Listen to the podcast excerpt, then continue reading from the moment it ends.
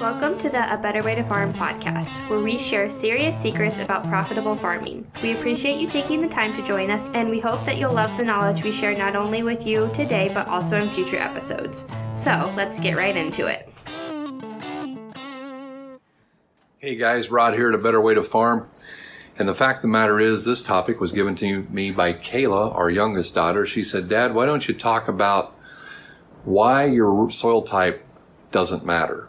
And I know that sounds kind of odd because I live on a farm that's at the wrong end of a county and the soil type is not very good. And I'm never going to grow as much corn as a guy who lives in north central Iowa. But Kayla's point was this.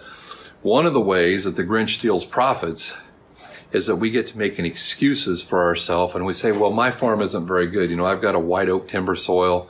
My, you know, my CECs are somewhere in that 12 range. My organic matter, when I started farming that was about 1.2. It's up to about 2.5 now. But why she says it doesn't matter is this. What we're about and what we're going to make work for you is taking whatever acre you have and getting the most out of it. Now, some guys have ground that's 10, 12, or $14,000 an acre, and it's really, really good, and they should be growing consistent 300 plus bushel corn. Some of us on, are on farms that would bring $3,000 an acre. We're not going to have the ability to grow that 3,000 or that 300 bushel corn. However, we don't have to. And so what we're going to say is, I don't care if you're in western Kansas where it's dry land and growing 145 bushel corn is exceedingly profitable, or if you're in north central Iowa where you need to grow 312 bushel corn to be exceedingly profitable, or somewhere in between, let's talk about what are the things that we can do. Well, it still comes back to the basics. It's all about fundamentals. And the fundamentals say, guys, we got to do a current soil test. And if the soil test is free, that's really bad. That's a giant red flag. Because here's what I promise you. The cost of that soil test is in that bill somewhere. It just doesn't say soil test, two bucks an acre. A free soil test is probably worth just about what you pay for it. Oftentimes those soil tests are just a loadout sheet telling you how much NP and K to put on. What Kayla was saying was let's talk about what can we do to take a farm like mine and raise the organic matter and how do we get that to give us the most that we can. When we raise the organic matter, we raise the ability to hang on to a little bit more moisture, a little bit more nutrients, and we make that farm better. And if we're on really good dirt already, there are still things that we can do that that soil test will tell us how to navigate around. Guys, there are things you can do that it doesn't matter what your soil test is. That P1 to P2 ratio, I've seen that be P1s of 10 and P2s of 100. That means you've got a lot in the reservoir, but not very much available. And there are things that you can do. We can show you how to correct that. And if you have a P2 of 100, you should have a P1 of 50, which is boatloads of phosphorus.